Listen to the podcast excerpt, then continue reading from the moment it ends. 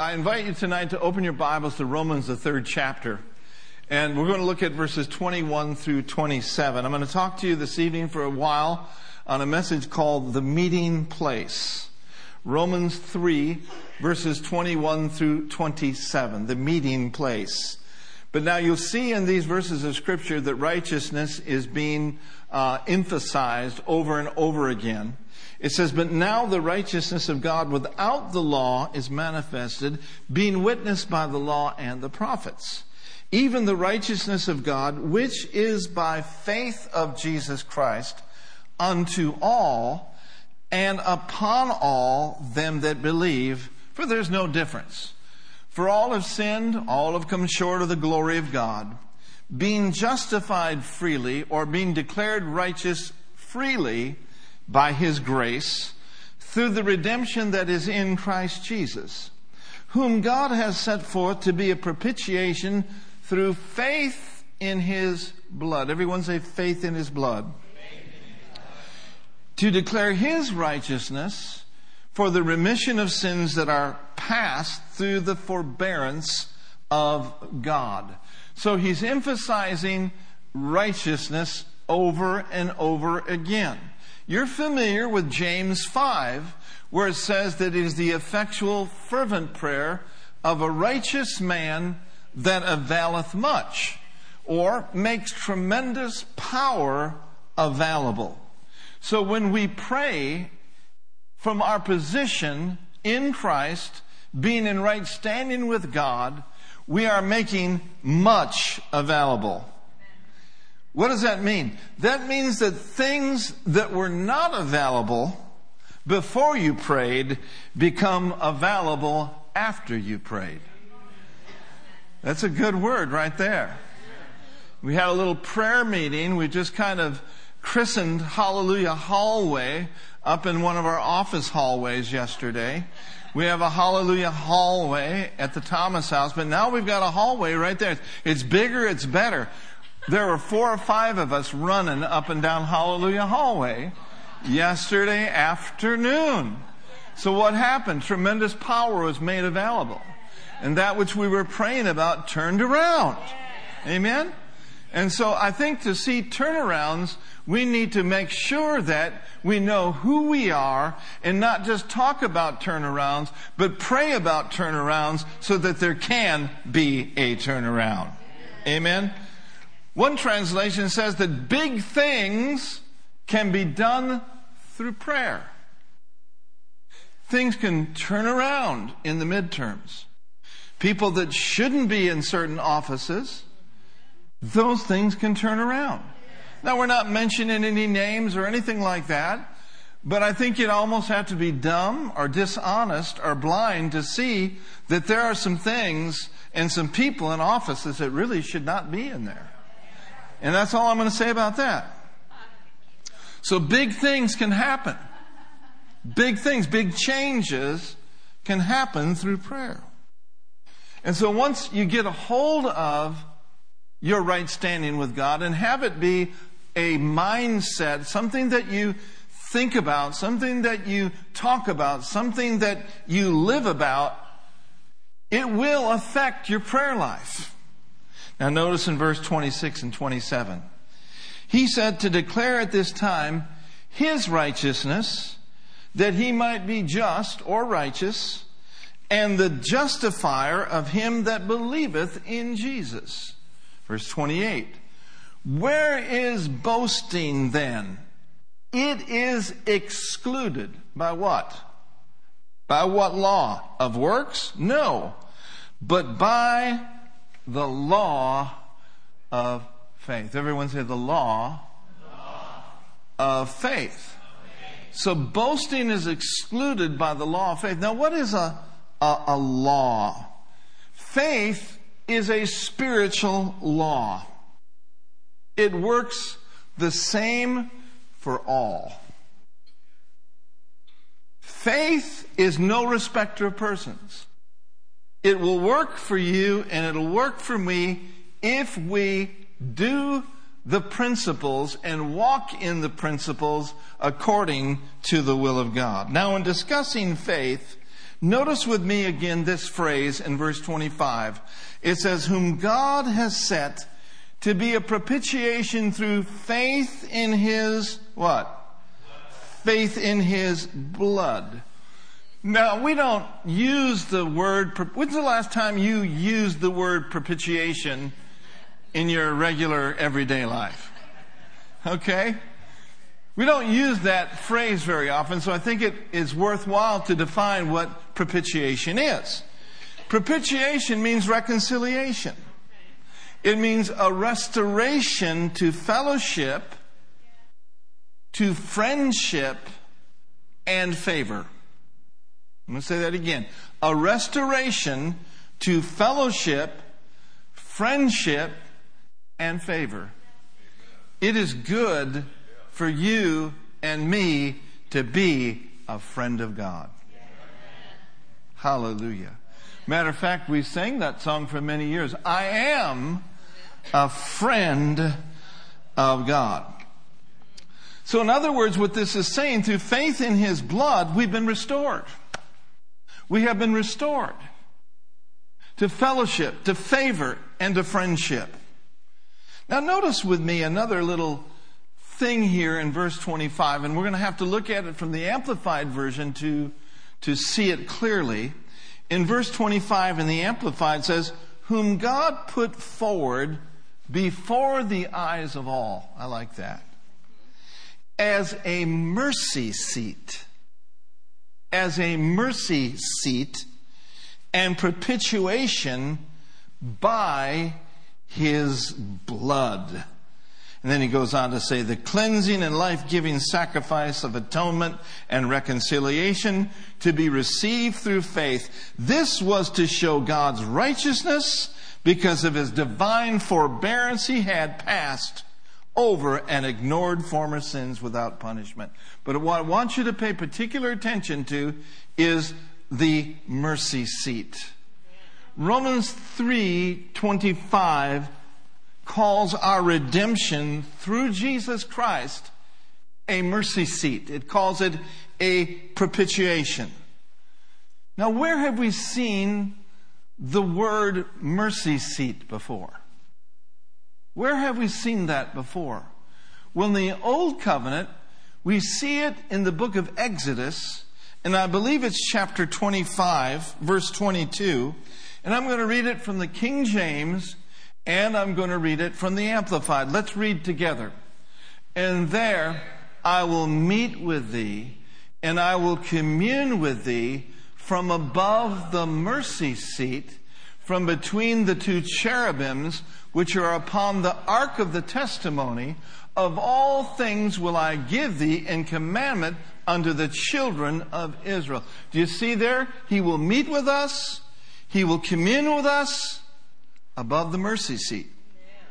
Now notice the amplified version of this. And we'll just, I'll read the first part. You don't need to read it.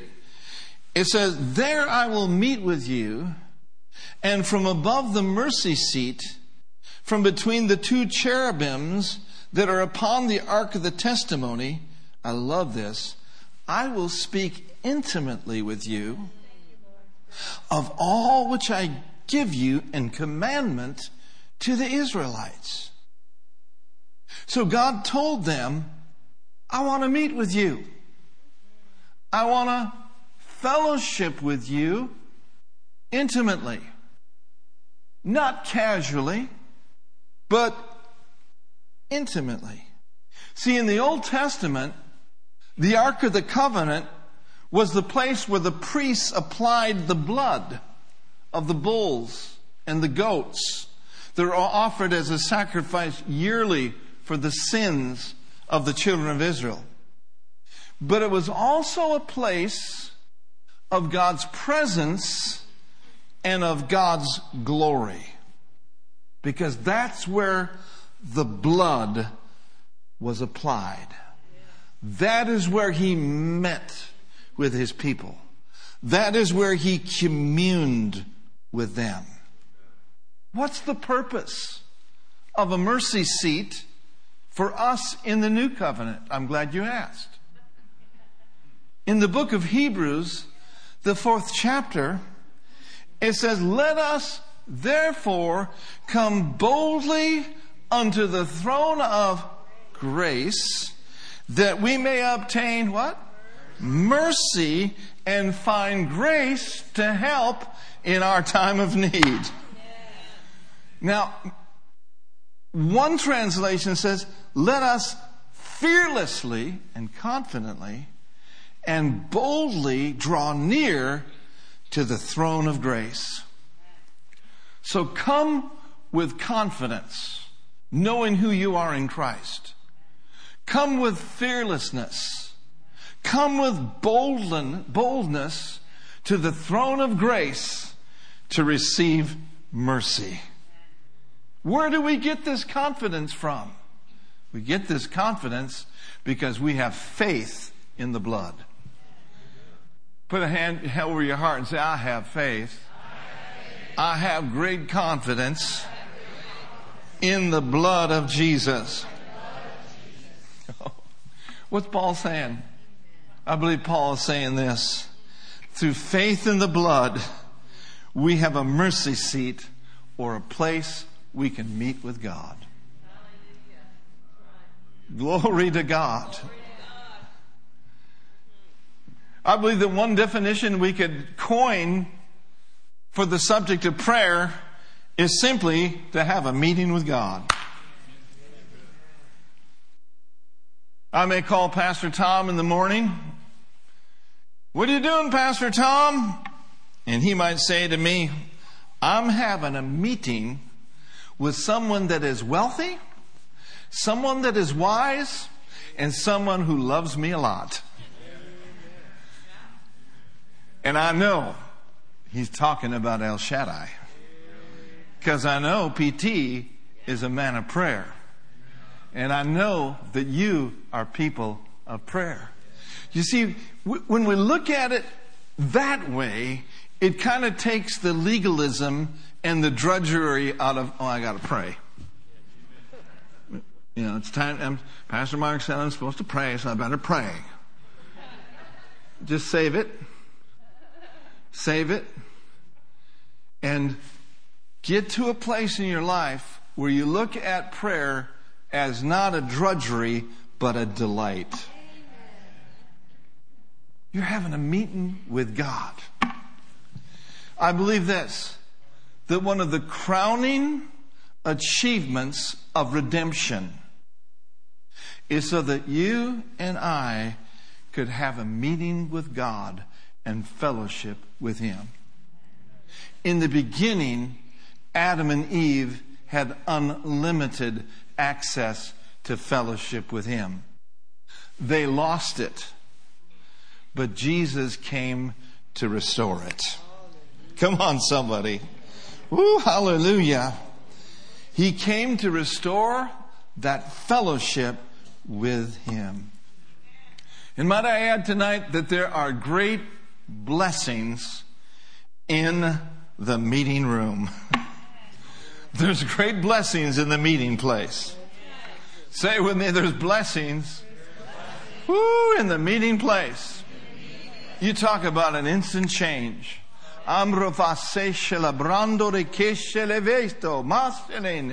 When the presence of the Lord comes upon you in your time to meet with Him, you'll see changes happening in your mind and in your body.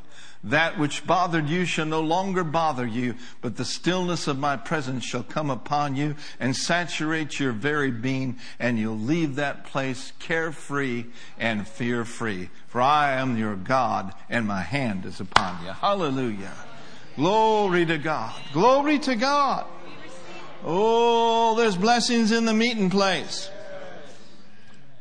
So, in this meeting place, we're not just trying to get healed we're having a meeting with the healer. There's a difference. Years ago, some of the really good teachers and preachers along the Word of Faith said things like this Many people seek healing instead of seeking the healer. Many people are seeking finances instead of seeking the financier. Now, what does the scripture say? It says, Seek ye what? First, the kingdom of God his righteousness. And what will happen? All these things shall be added to you. You'll find that in the meeting place, God will add some things to you. He'll give you that little, mm, that little boost, that little extra strength that you need for the day or you need for the week. Look at Ephesians chapter 3 verse 12. So in this meeting place, we're not just dealing with the promises. I believe in saturating ourselves in the promises, but we're also dealing with his presence in that place. Ephesians 3:12 says this, "In whom because of our faith in him we dare to have the boldness, the courage, the confidence of free access and unreserved approach to God with freedom and without fear." Hallelujah. Without fear. Without fear. When we access him, it enables Him to access our problems.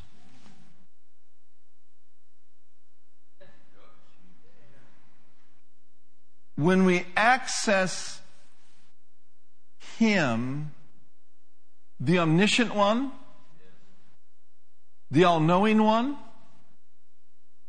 when we access Him, it enables Him to deposit into us what we need to know. And I really think that's the problem. That we as Christians really don't exercise our access as much as we should, or as much as we could. And that's not a condemning statement, that's just a statement of fact. I mean, if you can't get people out of their pajamas and putting their coffee cup down at least once a month to come to church? What makes you think that they're meeting with God?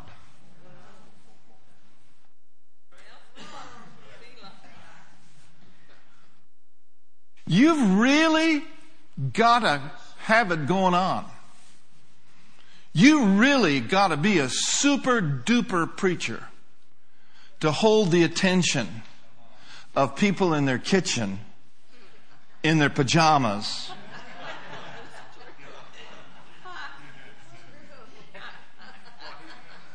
We want to welcome our online audience tonight.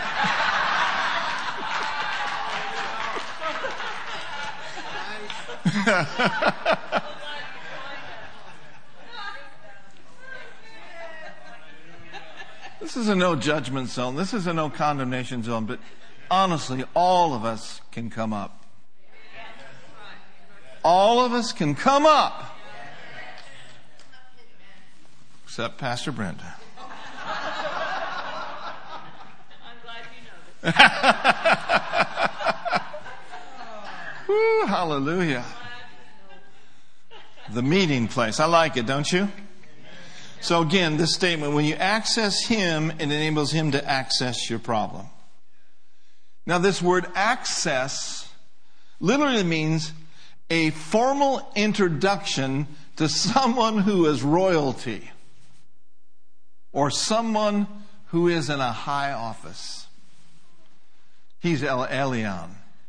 He is the most high. So we're granted access. Jesus brings us in there. How can he do that?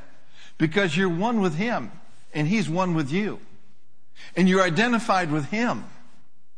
And so Jesus, faith in the blood of Jesus brings us in to the meeting place. Look with me now to James chapter 5. I think we're doing pretty good. James, the fifth chapter. And did you enjoy worship tonight?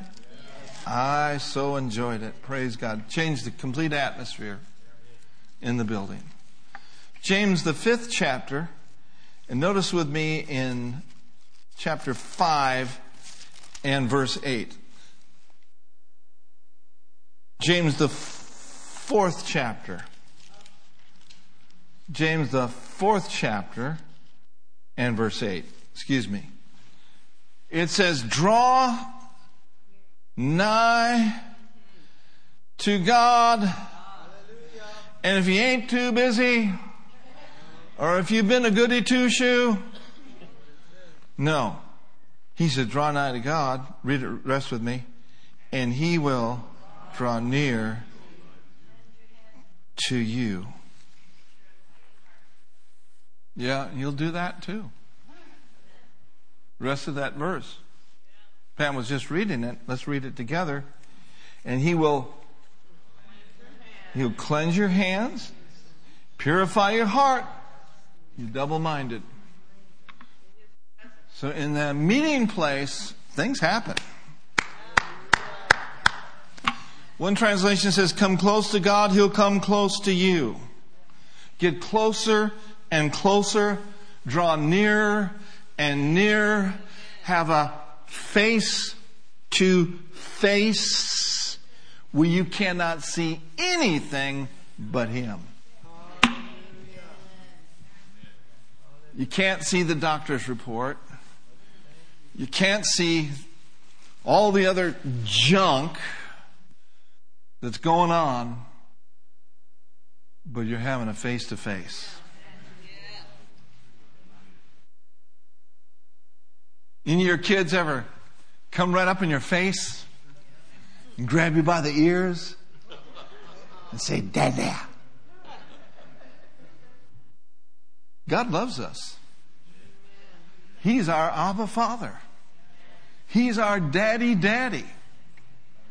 So don't let condemnation or sin consciousness keep you away from the meeting place. And if you haven't been to the meeting place lately because of sin, get rid of the sin, repent, and pick yourself up and head to the meeting place. Because God's got some things He wants to say to all of us. Amen? Face to face. the closer I am to Him, the easier it is to hear His voice. Say that with me. The closer I am, to, him, the easier it is, to hear His face. To hear His voice what did I say? Here, well, here is face too.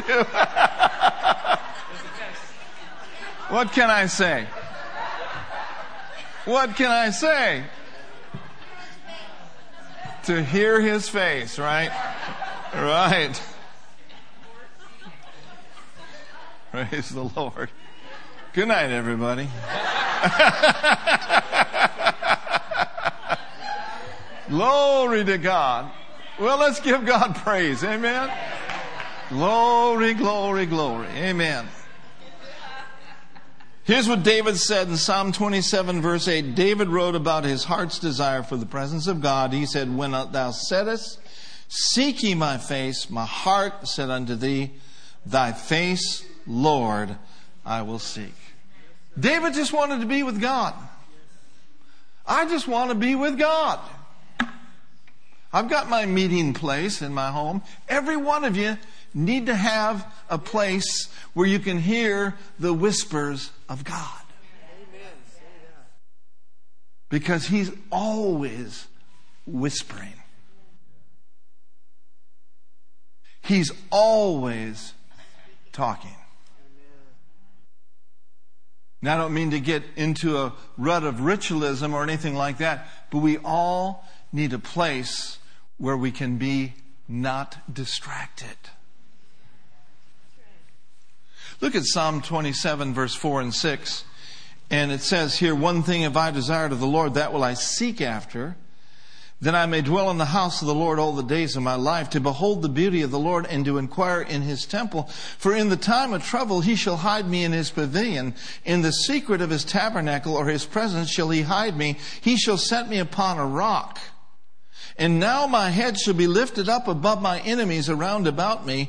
Therefore will I offer in this tabernacle sacrifices of joy. I will sing, yes, I will sing praises unto the Lord. So God desires to bring us all in. And He doesn't desire to bring us in to whoop us or to work us over. You know?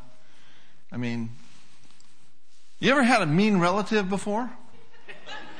I mean, a relative that was just mean.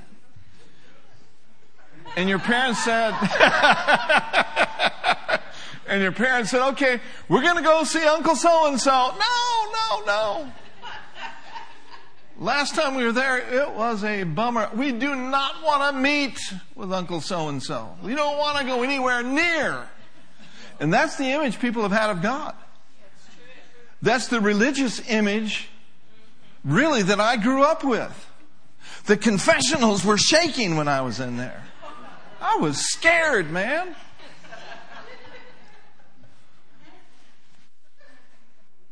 Let's go over to you know, so and so said, No, we're not going there. Last time we were there, we got scolded. God is not interested in scolding us.